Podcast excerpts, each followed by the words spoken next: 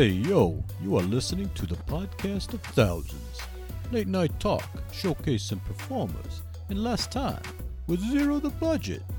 Here's your host, Mikey P. Welcome, everyone. I'm your host, Michael Panessa, and this is the podcast of thousands, where we showcase performers from actors to YouTubers and everything in between.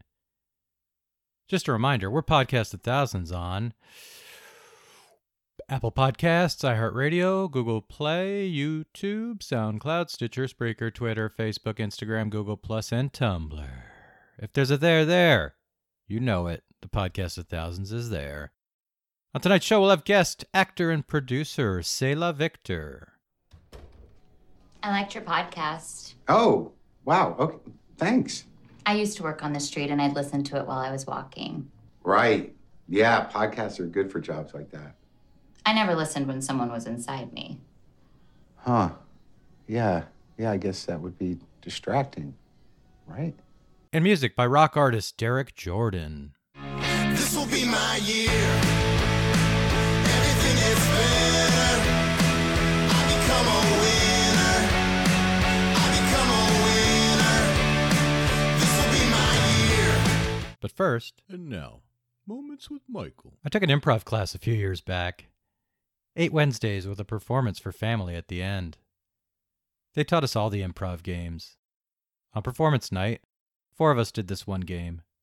One guy and one girl sat in chairs. One girl and myself sat behind them, where you couldn't see us. We were their voices. They had to act us out. The topic was man being allergic to woman's cooking. We rocked it, even though she voiced fart noises in her rebuttal to my complaining. Four times she threw farts in my face. Still hilarious. After it was all over, our teacher gave us one critique. The audience didn't appreciate the overused fart noises. Okay. We got to greet our family and friends, and my teacher happened to be right by mine. I introduced her to all of them. A woman I worked with was in attendance. Her first compliment? I loved it. My favorite was the farting scene. And that was Moments with Michael. And now I'd like to welcome our guest, actor and producer, Selah Victor. Welcome to the show, Selah. Hey, thank you. Thanks for having me. How are you doing to this evening? I am good. I'm excited to be on the show. Thank you. Thank you. Excited to have you. So I'm tempted. I'm tempted to start out talking about public breastfeeding, but I'm gonna we'll we'll squeeze that in later. We'll squeeze that in Okay. later. We'll tease. Great. It's, a, it's called a tease, right? That's right. It's That's a right. tease. I want to start talking about uh, growing up with seven siblings, right? Yes. Yes. Six brothers, nonetheless. Yes, six brothers, one sister. Um, it's crazy because we're all two years apart, some even less than two years. So we were, you know, so close growing up. I mean, it's the age range is basically 14 years between all eight. So there's three older brothers from me and three younger brothers, and my sister's younger as well. So I was smack dab in the middle, which explains a lot of me wanting to be an actress. Watch me, give me attention. so definitely middle child syndrome. That's where I was headed. I was headed towards. Uh, were you even performing at a young age? Yes, yeah. Well, so uh, my parents were really great about encouraging the arts, encouraging creativity. My dad is an amazing singer and guitarist. He actually has two albums out that he wrote Okay. uh, under Doc Victor. His name's Jeff Victor, but yeah, you can check him out. And my mom was a kindergarten teacher on top of having eight kids. So yeah, she loves kids. But uh, they were just both very creative and very artistic. And so we all did stuff. My my second brother is just was a, a child prodigy on the piano. He studied musicology at Yale, and um, my youngest brother was a jazz pianist. My third brother, Benjamin Victor, is a world famous sculptor. wow. Actually, the youngest sculptor to have two statues in Statuary Hall in the Capitol building in DC. So he was 26, I think, when he got his first one. So, uh, yeah, he's pretty amazing. But anyway, all that to say, yes, I actually have one of my earliest memories. I was about three, maybe four, is I was standing on the windowsill uh, practicing how do you solve a problem like Maria from Sound of Music, singing that. that was my stage, and the curtains of the window was were my curtains. And my brother Zach, the the second one, the pianist, was practicing piano, so he kept yelling me to sh- at me to shut up. And finally, I finished my song. I closed the curtains. I leaned back on the window, thinking it was closed, and I fell out the window. Oh, wow. But my mom thought I just was stopping because he was yelling at me. So, needless to say, I survived. But yes, I was always performing, always trying to, you know, get a little attention there. Trying to stand out in the crowd of kids, right? exactly, exactly. So, and it was it was tough. I mean, we were definitely with all those boys, there were a lot of fights, but now we're all pretty close and um, love being together. A lot of them are here in LA, so that's really fun. Very cool. I had a line here that you became the most popular of all, right? I don't think I was the most popular. I was not the most popular growing up for sure. And I don't, I definitely think Ben's the most popular of us all now, the sculptor. The sculptor. but yeah, now we all uh, definitely hold each other in high regard. So it's pretty awesome. Great genes in the family too. Wow. yeah. Yeah, I think so. yeah, I think we're all, you know, pretty, pretty ambitious people. Yeah. kind of have to be in a big family because you know it's there's not a lot of money you you fight if you don't if you don't scramble you don't eat basically so, Right, right. so you learn how to fight from a young age you learn how to hustle Where did you grow up? Well so we moved around a lot when we were little little but we landed in bakersfield Okay. so all like southern california small towns mostly the porterville taft um, my parents actually grew up in la they started here with their first two and then they moved where it was a little more affordable to have eight children Sure, sure, yeah. so and they were both teachers um so you know it was hard but but good and i think it was a great way to grow up as far as not having everything i think a lot of kids today it's a detriment to them having whatever they want whenever they need you know i think yeah you learn to have that ambition that work ethic it's really important Not in this house. My kids don't get anything that they want. good keep it that Yeah. I, I told my husband, I'm like, our kids are gonna, they're gonna think we're really poor. I mean, it's not far from the truth, but you know, I'm just kidding. more more poor than you are. More poor than you are. exactly, Yeah. exactly. So later, let's fast forward. We'll fast forward to college. Yeah, And you spent a year abroad in the UK, right? I did. It was just amazing. I um, I went to UC Irvine, and then my junior year, my best friend and I decided to go study abroad in England, and uh, it was probably one of the best experiences of my life. Just you're at such an impressionable age, first of all, so especially me being from Bakersfield and then going to Orange County. I mean, I really hadn't seen the world. I'd literally been on an airplane once to Missouri, of all places, because I won a singing contest. But other than that, I had not been out of California. So it was truly incredible and just changed everything I was and am today. And uh, what was really cool too is obviously studying theater there. The foundation that the Brits have is so amazing. I mean, there's there's a reason we cast so many Brits in our projects here in America, and and just that theater foundation and education was invaluable. Um, and I actually ended up doing so. I went to school at University of Birmingham, which was a great program, and then I ended up getting into a show at the Liverpool Institute of the Arts, which Paul McCartney um, is one of the founders or one of the donors. Yeah, I got to meet Sir Paul, which was amazing. Nice. That was cool. But I did a show that with them that ended up going to the Edinburgh Fringe Festival. So I lived in Scotland a bit too, which was just incredible and and so much fun. And um, it was quite the journey. And I I ended up doing um, shows all over Birmingham as well. And so yeah, so it was pretty amazing. What's the criteria? What's the criteria to to to be chosen for that, or to to be able to do something like that? Because it's not you can't just be anybody, right? To be able to Right. do that. Well, actually, that's a funny story. I I had this in my head the whole year. I really wanted to go be in the Edinburgh Fringe Festival. I'd heard about it. I thought it sounded so cool. So that was like a sort of a goal my whole year. So I see this announcement on one of the bulletin boards at school for auditions for this play um, at the Liverpool Institute of the Arts. So I submitted a video because, of course, when you're in England or anywhere in Europe, you can jump on a plane and go anywhere. And my roommates and I were happening happened to be going to Prague that weekend, so I couldn't go audition in person. so you know, Prague comes first. So I submitted a video.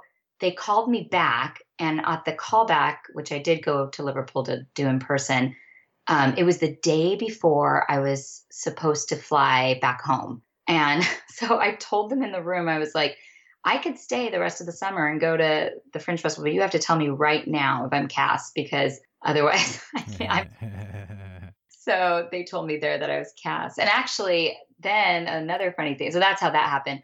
I ended up auditioning on the West End for Les Mis. There was a big open call, and I stood in line all day, auditioned. I ended up getting cast as one of the ensemble members. My that this was after Liverpool, so my visa, my student visa, was going to expire in a week oh, maybe two days. I don't even remember. It was September around then. It was a year long visa. And so I got cast, and they didn't know I was American because when you're singing, you can't really tell. right, right. And you walk in, you sing eight to 16 bars, and you walk out. Like you don't really talk at all. So they, after they heard me on the phone and, and asked me, Are you American? You know, yes. I don't, and do you have a visa? No. And they couldn't justify to equity British equity why they were hiring an American when there are tons of other Brits who could play an ensemble role, you know. Oh. So I ended up having to go home and not get cast. Well, you made it though. You made it anyway. I made it. Yes, I was meant to go back home. Otherwise, I might still be there. Who knows? So when did you make your way back to LA? So I after that I I had a whole year left to call uh, college uh, at UC Irvine to so I graduated, and then in 2003 came to LA, and you know was convinced I was going to be a famous star right away, and couldn't believe there was so much competition. And yeah, yeah. yeah, so uh, the first week I was here in LA, I booked a commercial and then a little comedy sketch on Jimmy Kimmel Live, and I was just convinced. I was like, "Oh, this is easy," you know. and reality soon came, and I needed to get some day jobs, and you know, it was pretty funny though, looking back, because it's it's nice to have that luck at the beginning though, because it shows you that you can do it, but it's also kind of funny because you think you're going to be a star right away. yeah. So what was the first film you were in? Oh, you know, the first film, gosh, I'm like, I need to look at my IMDb. Uh, I think in it so was, many now.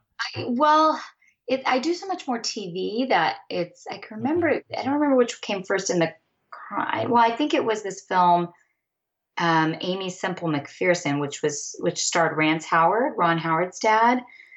But I can't remember if it was that or this one I did with America Ferrera down in Panama Oh wow. Which was really cool. That was called Towards Darkness. And it was really funny. It was before America was a huge star on Ugly Betty or anything. So it was neat to hang out with her and she was awesome. But yeah, I think one of those two. Very cool. Very cool.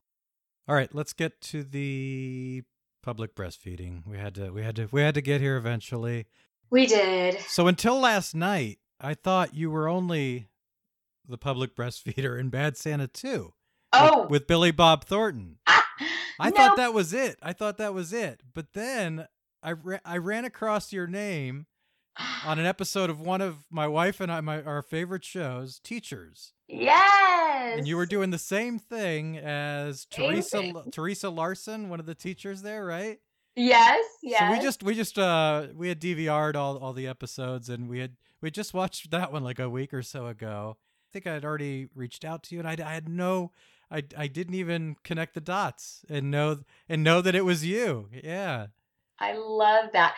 Yeah, no, I um that I shot that actually about a year ago now and then it just aired in December. Okay. And what's so funny is I'm actually pregnant now. And so everyone's like, "Oh, you did that when you were pregnant." I'm like, "Nope, I shot that about a year ago."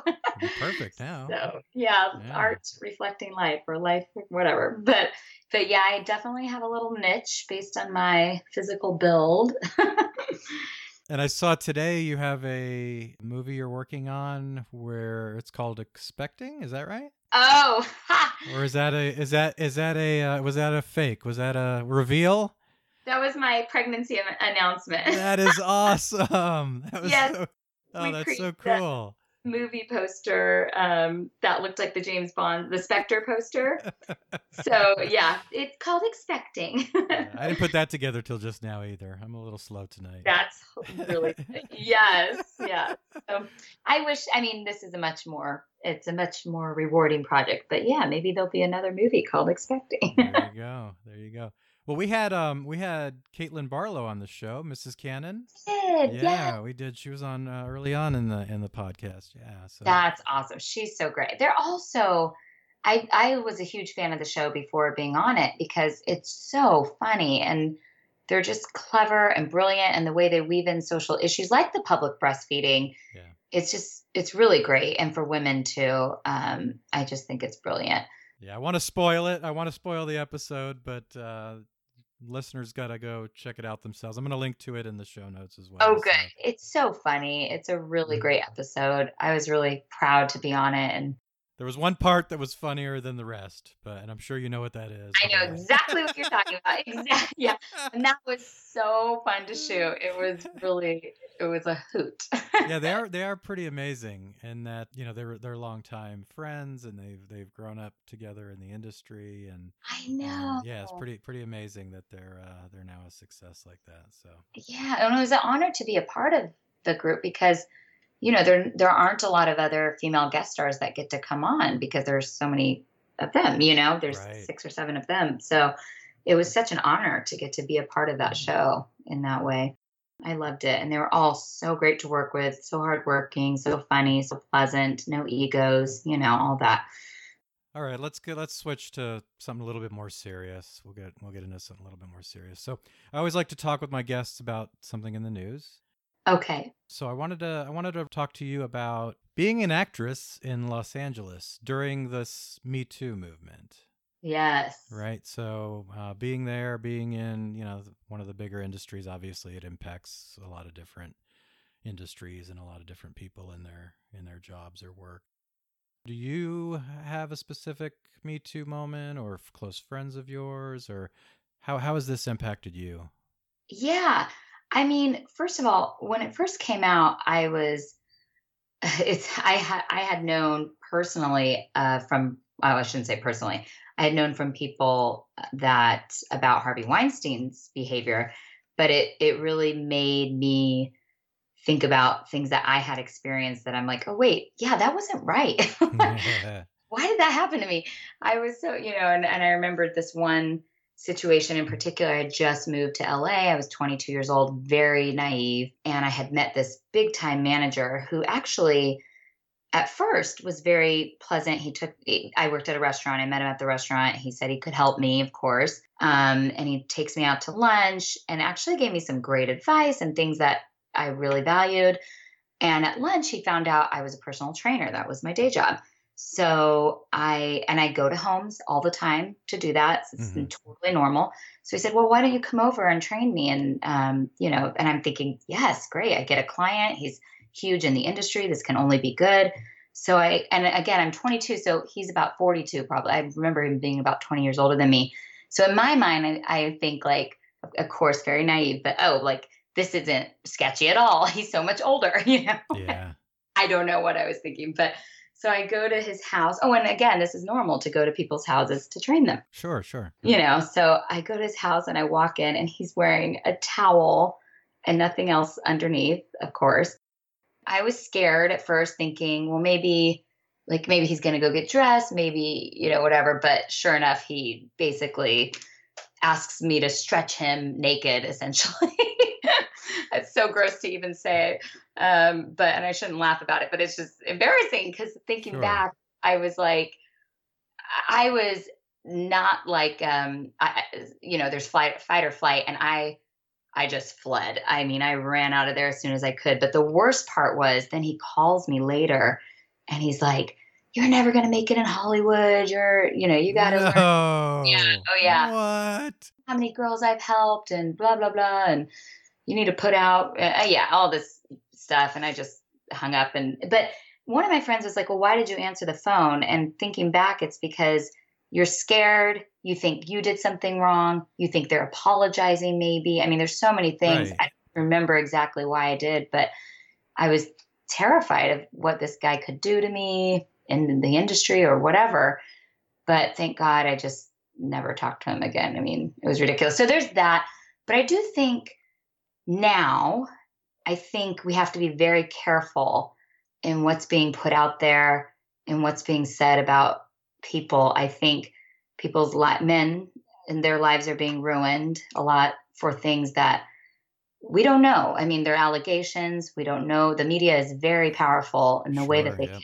Present things and and say things that are seemingly fact and we just don't know if they are so it's just and also at the same time to make the punishment fit the crime like uh if you know if you set the rules now it's one thing but if you set the rules now and then say to someone 20 years ago who did something i'm not talking about like rape or any physical assault but just Sure, you sure, know, sure. Ran their mouth or whatever then and now we're destroying their lives i just think we have to be careful with the way the movement is taking off and at the same time respect the victims for what they're saying so i just i think it's just such a tricky issue right now Yeah, I totally agree. And there's there's there's this might not be popular to say, but there's there's different levels of this. There's that's right not not everybody is the you know the guy you ran into, right? yeah You know, and there's you know there's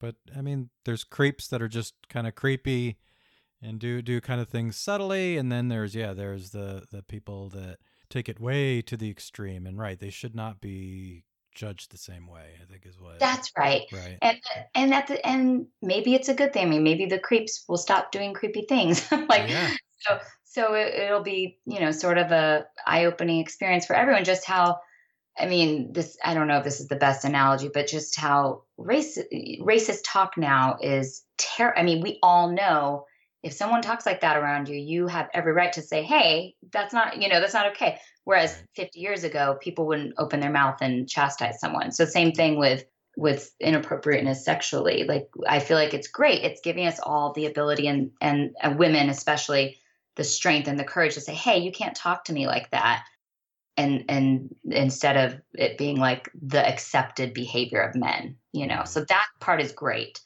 right. So this is always you know this is obviously always been going on and will continue to go on. It just happens that you know there's a lot of attention on it right now, and that's a good thing.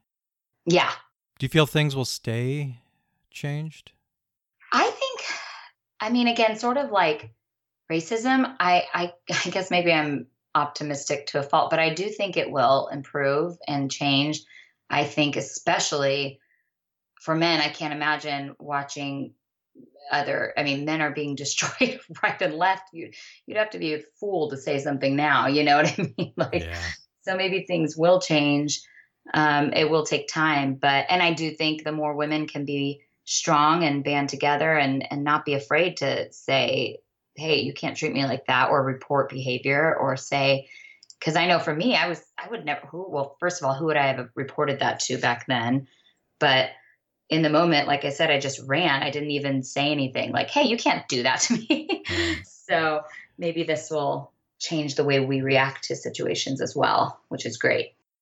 Back to breastfeeding. Something I didn't mention in the pre-interview is I quiz my guests. Oh, great. Uh yes, yes. Are you ready? I like to see how smart my guests are.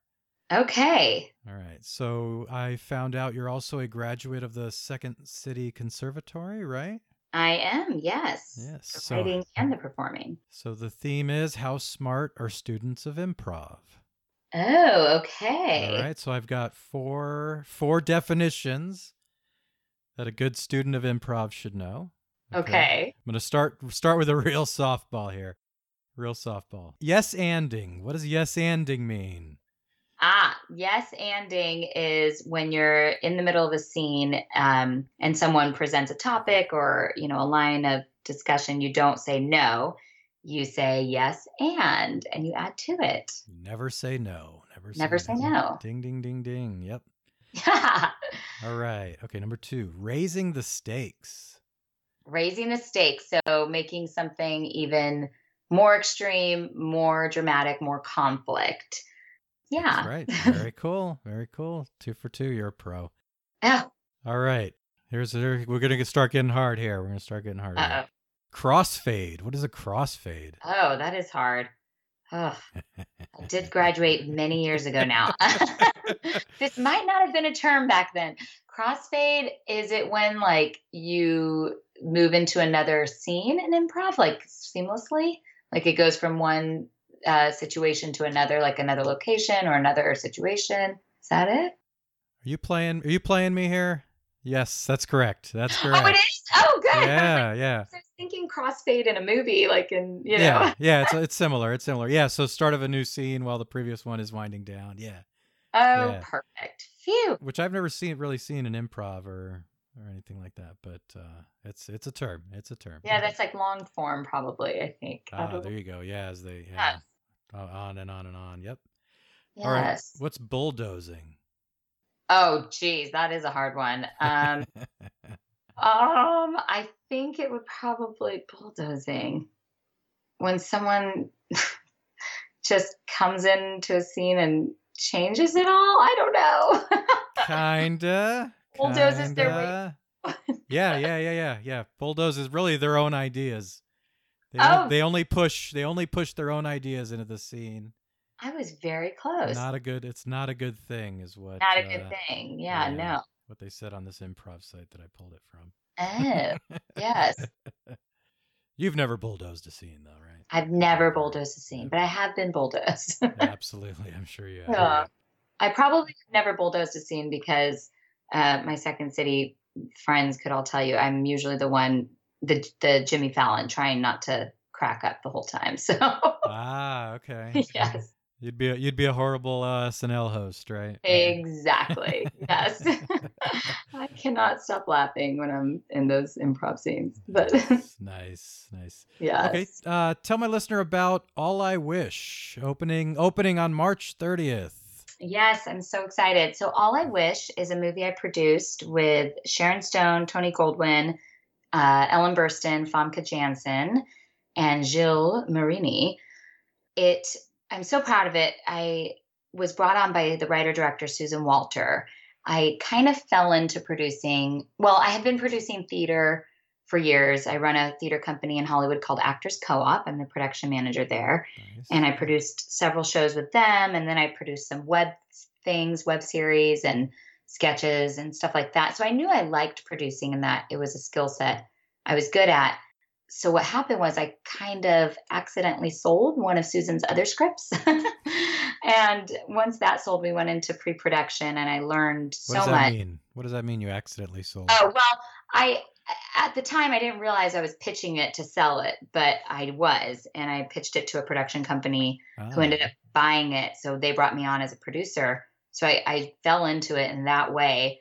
Of course, ever since then, when I've tried to pitch screenplays, it's never been that easy. Again, same thing, beginner's luck, where you're you're supposed to go on this path, but it's never that easy again. But um, but so anyway, so yeah, so we went into pre-production. It that movie ended up falling apart.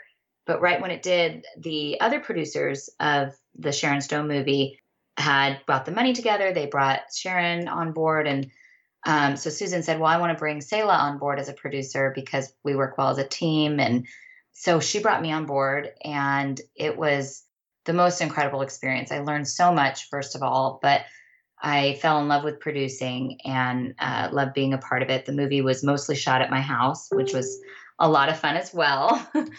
um, so you know, to wake up and go to your kitchen and have Sharon there. Wow, So- wow, yeah. it was really fun but and she was wonderful to work with and um, so was tony goldwyn and ellen Bur- i mean they were all just what a stellar cast to be a part of then we ended up doing um, a buyer screening here in la where universal picked it up so they are releasing the movie on march 30th in theaters and on demand uh, the trailer is out already and uh, yeah and i'm sure you'll link to it but the trailer's launched and the movie will be everywhere in about a month so it's super exciting Do you talk to Sharon Stone about Basic In- Instinct at all? i didn't i No? did you know No. she is so fascinating to talk to about just any topic that She's probably sick of hearing it, right? well yeah she's probably and, and you get started on a topic with her she's so smart that it's it's just like you just want to talk to her forever. She's just dynamic. She's a dynamic human being. She's really cool. And yeah, so I, I did not get to talk to her about that, but I talked to her about many other things. Okay. so it was fun. And now, so Susan and I are actually putting together our next movie called Out in the Cold that we're planning to shoot this March um, in Utah. So that'll be really great. And I'm actually starring in that one as well. I have a little cameo in All I Wish, but mostly just produced that one. But this one I'll be producing and I have a lead role in. So it'll be Very really cool. exciting. Congratulations. That's awesome. Thank you. Thank you. I'm excited. What else you working on this year for 2018? Well, I am I'm a voice on a it was Nickelodeon, now it's a Netflix cartoon called Miraculous Ladybug. I voiced Ah. the mean girl Chloe, which the fans love to hate. I do get hate mail from them though. which scares I know, they're very intense fans. It's hilarious. Like they're it's kids, but it's also like teenagers and even adults. And they'll write things on my Instagram like, I hate Chloe. You're you're so awful. And like it's just I'm just an actor. Not real. That's your role. That's your role. That's my role. So I'm doing that. I also voice another show on Netflix called Cable Girls, and um, I I'm taking a little break from theater. I did a lot of theater last year, but with the pregnancy, I can't do as much theater. But I am still auditioning and doing TV and film, and as much as I can. And then, yeah, we have this movie and um, some other things in the in irons in the fire with producing, and so we'll see. Awesome. Awesome. Well, I wish you well and thank you for your time, Selah. Thank you so much, Michael. This was great. I really appreciate it. You can get all the details and links about actor and producer Selah Victor in your show notes. Yay. Music's always been important to me. Whether I'm doing the Argentine tango or the Carolina shag, I like listening to a lot of different music. I thought I'd let artists and bands submit their music to the podcast of thousands and we'd showcase it for them in each episode. Here's a song called This Will Be My Year by the rock artist Derek Jordan, who's from Southern California. First, a couple of musical notes about Derek Jordan. His music combines the punch of the Foo Fighters with the vulnerability of 21 Pilots and the unorthodox nature of AWOL Nation. Also, he refuses to let a guitar solo die. I picked this song from Derek Jordan because I like any song I can sing to that has the line I become a winner in it. If you like it, you can get all the information you need about Derek Jordan in your show notes. Enjoy.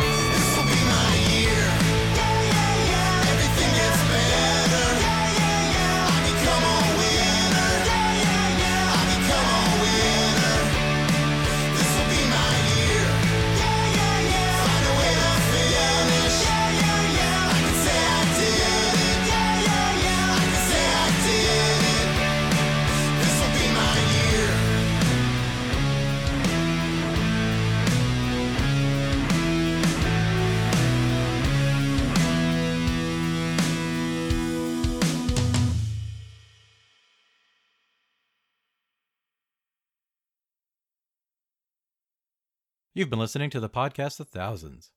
If you're a performer and want to be on our show, check us out at www.podcastofthousands.com and click on Get On.